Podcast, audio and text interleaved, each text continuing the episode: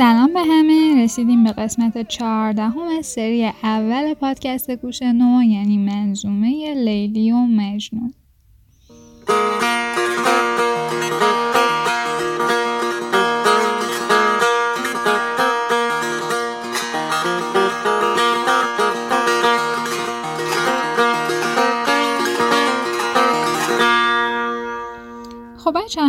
که یادتون میاد من گفته بودم که نسخه که ازش استفاده می‌کنم کار آقای وحید دستگریه. اما من با توجه به شناختم از علاقه و میل مخاطب خودم گزیده می‌کنم. یعنی قسمت هایی رو که احساس می‌کنم ممکنه جذابیتی نداشته باشه رو خلاصه یا حذف می‌کنم.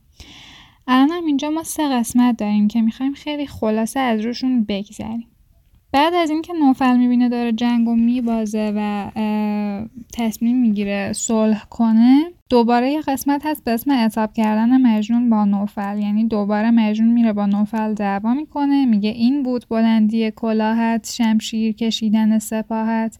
جولان زدن سمندت این بود انداختن کمندت این بود. خلاصه اینطوری خیلی تحریکش می‌کنه که چی شد آقا تو با من قول و قرار گذاشتی؟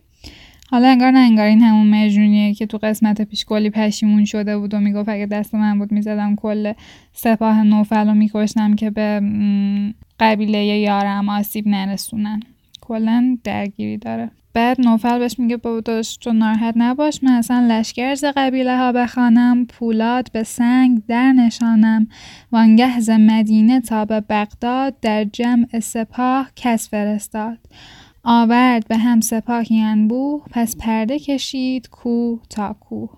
پس مجنون دوباره نوفل رو تحریک کرد که بره دوباره به جنگه و لیلی رو هر طوری که شده براش بگیره. نوفل هم دوباره یه سپاهی جمع می‌کنه چند برابر دفعه گذشته و برای بار دوم میره به جنگ قبیله لیلی. برای بار دوم با قبیله لیلی می جنگه و این دفعه خیلی قبیلش سرتر بوده و اینا جنگ رو می‌برن. بعد پدر مجنون با یه قیافه خیلی مظلومی میاد و میگه که مجروح هم و پیر و دل شکسته. دور از تو به روز بد نشسته. دور از تو یعنی از تو دور باشه. الهی همچین روزی که من بهش افتادم. گر دخت مرا بیاوری پیش بخشی به کمینه بنده خیش راضی شوم و سپاس دارم. و از حکم تو سر برون نیارم. اما ندهم به دیو فرزند. دیوانه به بند به که در بند. گر در کف او نهی زمامم با ننگ بود همیشه نامم. گر نه به خدا که بازگردم و از ناز تو بینیاز گردم. برم سر آن عروس چون ما در پیش سگ افکنم در این راه. میگه که بابای لیلی اومد گفتش که ببین من خیلی بدبختم. تو اگه به من بگی برو دخترتو بیار و بخوای اونو به عنوان کمترین کنیز خودت قبول کنی ببریش برای خودت به خدا من راضیم.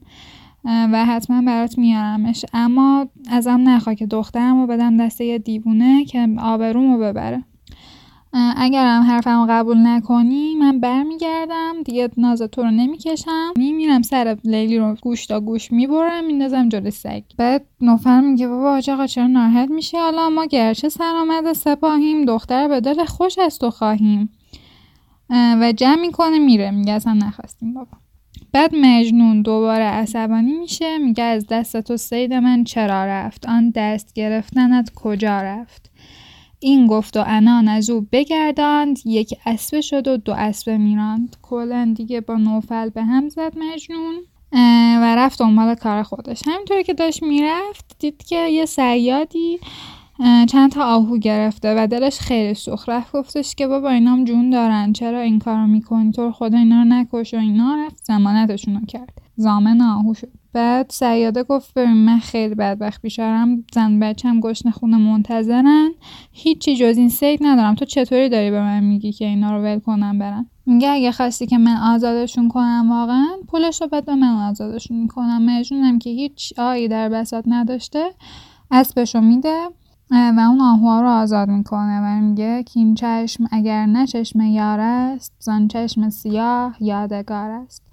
یعنی داره میگه احتمالا به خاطر این انقدر اصرار داشته اون آهوها رو آزاد کنه که چشمشون اونو یاد چشمه لیلی میانداخته.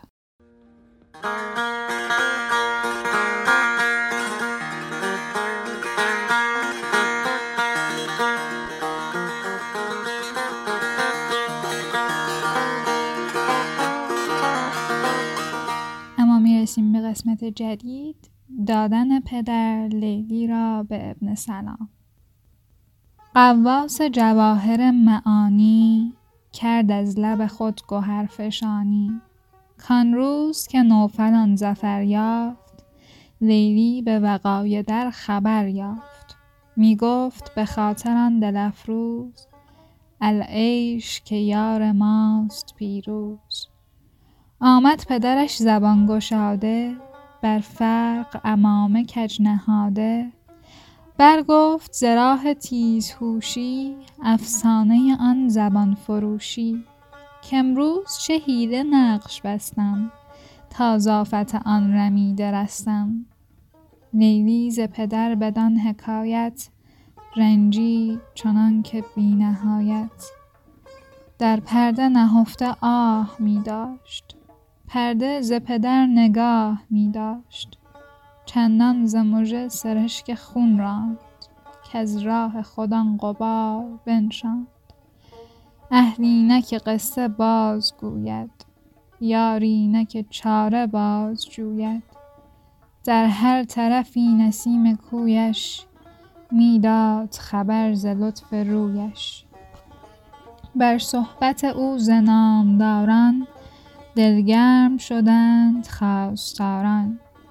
چون ابن سلام از این خبر یافت بر وعده شرط کرده بشتافت. آمد ز عروس خواهی با طاق و طرن به پادشاهی. آورد خزینه های بسیار عنبر به من و شکر به خروار. زان زر که به یک جوش ستیزند می ریخت چنانکه ریگ ریزند. وانگه به کلید خوش زبانی خزینه نهانی. آمد پدر عروس در کار آراست به گنج کوی و بازار. آیین سرور و شادکامی برساخت به غایت تمامی. طوفان درم بر آسمان رفت. در شیربها سخن به جان رفت. چون صبحدم آفتاب روشن زد خیمه بر این کبود گلشن داماد نشاطمند برخاست وز بهر عروس محمل آراست. چون رفت عروس در عماری بردش به بسی بزرگواری. اورنگ و سریر خود به او داد حکم همه نیک و بد بدو داد. روزی دو سه بر طریق آزرم می کرد به رفق موم رام نرم با نخل رطب چو گشت گستاخ دستی به رطب کشید بر شاخ. لیلیش چنان طپانچه ای زد کافتاد چو مرده مرد بی خود گفت دگر این عمل نمایی از خویشتن و ز من برآیی سوگند به آفریدگارم. کار است به صنع خود نگارم. کز من غرض تو بر نخیزد گر تیغ تو خون من بریزد. چون ابن سلام دید سوگند زان بت به سلام گشت خرسند. دانست کزو فراق دارد جز وی دگری چراغ دارد. گفتا چو ز مهر او چنینم آن به که درو ز دور بینم. خرسند شدن به یک نظاره زان به که کند ز من کناره.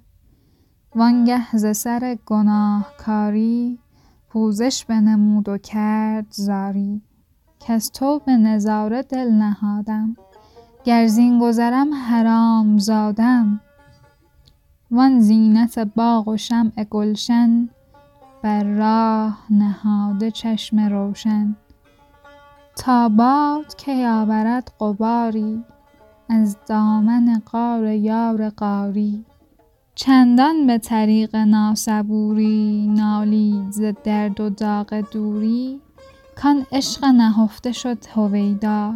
وان راز چو روز گشت پیدا. چون عشق سرشته شد به گوهر چه باک پدر چه بیم شوهر.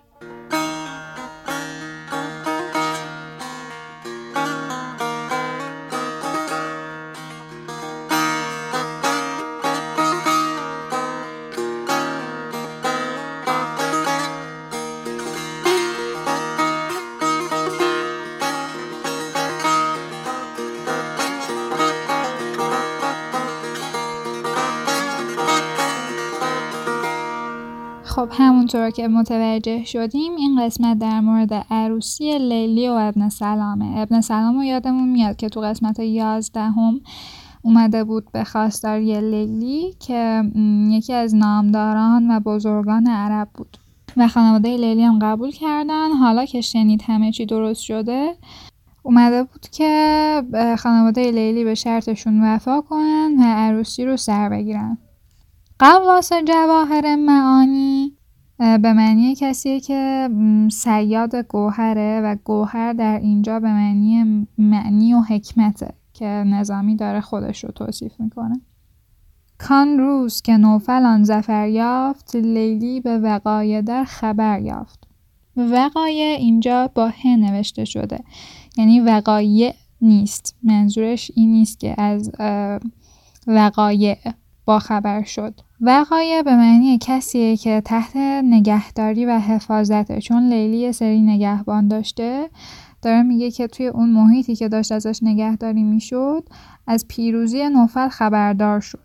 و گفت العیش العیش یعنی خوش باد یار من و سپاهیانش که همیشه پیروزن و خیلی خوشحال شد از این قضیه. تا اینکه پدرش اومد خیلی کپکش خروس می‌خوند به قول معروف. امامش رو کج نهاده بود. کنایه از اینه که خیلی با تکبر و غرور رفتار می‌کرد و داشت از تیزهوشی بازی که در آورده واسه لیلی تعریف می‌کرد. و زبان فروشی یعنی اینکه چطوری تونسته با سخنش با زبانش نوفل رو گول بزنه. داشت واسه لیلی تعریف می‌کرد که نمی‌دونی چه حیله هایی بستم تا تونستم از دست اون رمیده رستم رستم رمیده تو رو خلاص کنم.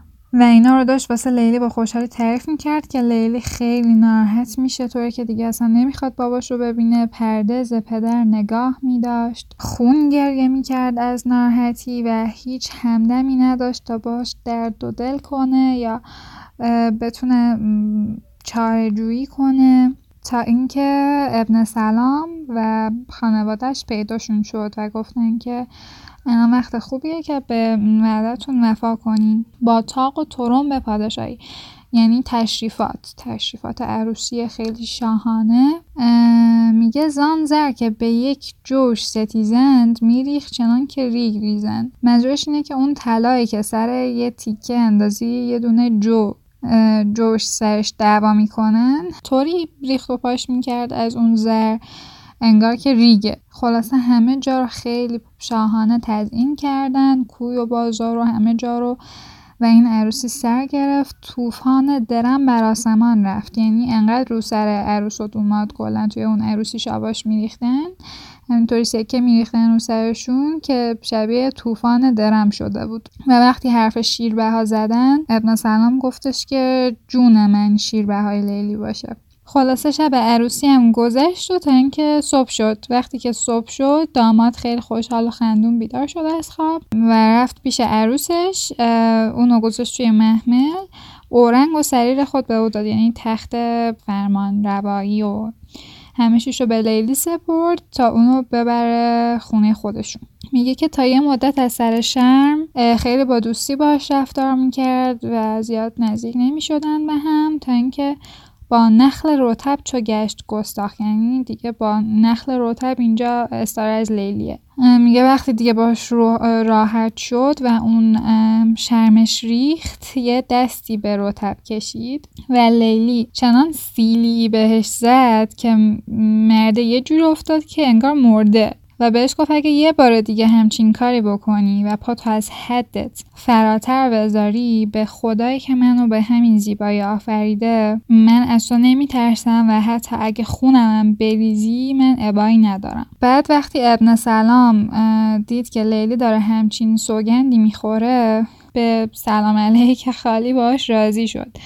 دونست که لیلی کاملا از اون فارغ رهاست و سرش به یه چراغ دیگه گرم و روشنه. و پیش خودش گفتش که اگه مهر من در دل اون جایی نداره برای من همین که اون رو بتونم از دور ببینم کافیه. اینکه من صرفا بتونم از دیدنش لذت ببرم بهتر از اینه که کلا از من بخواد کناره بگیره و ترکم کنه.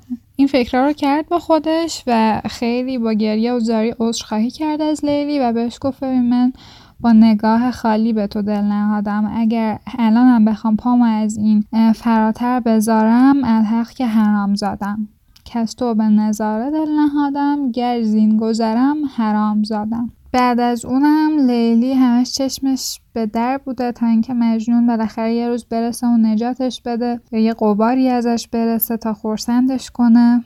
و انقدر از درد دوری ناله می کرد که عشقش به مجنون برای همه هویدا شد که این هنوزم سر در راه دیگری داره و میگه که چون عشق سرشته شد به گوهر دیگه نه ترس پدر میمونه نه ترس شوهر.